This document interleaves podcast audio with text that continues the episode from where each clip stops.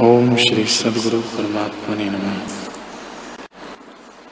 श्री वशिष्ठ जी बोले, हे राम जी, पुरुष को बंधन का कारण वासना है। जैसे बालक विचार से रहित चंचल रूप चेष्टा करता है और कष्ट पाता है, और जैसे कुशवारी कीट आप ही अपने बैठने की गुफा बना के फंस मरती है, तैसे ही मनुष्य अपनी वासना से आप ही बंधन में पड़ता है।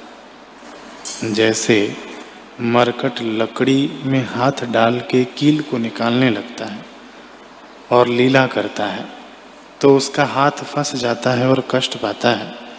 तैसे ही अज्ञानी को अपनी चेष्टा ही बंधन करती है, क्योंकि विचार बिना करता है। इससे ही राम जी, तुम चित्त से शास्त्र और संतों के गुणों में चिर पर्यंत चलो, और जो कुछ अर्थशास्त्र में प्रतिपाद्य है उसकी दृढ़ भावना करो। जब अभ्यास से तुम्हारा चित्त स्वस्थ होगा, तब तुमको कोई शोक न होगा। हे राम जी, जब चित्त आत्मपद में स्थित होगा, तब राग और द्वेष से चलायमान न होगा। और जो कुछ देहादिकों से परिचिन्न अहंकार है सुनष्ट होगा।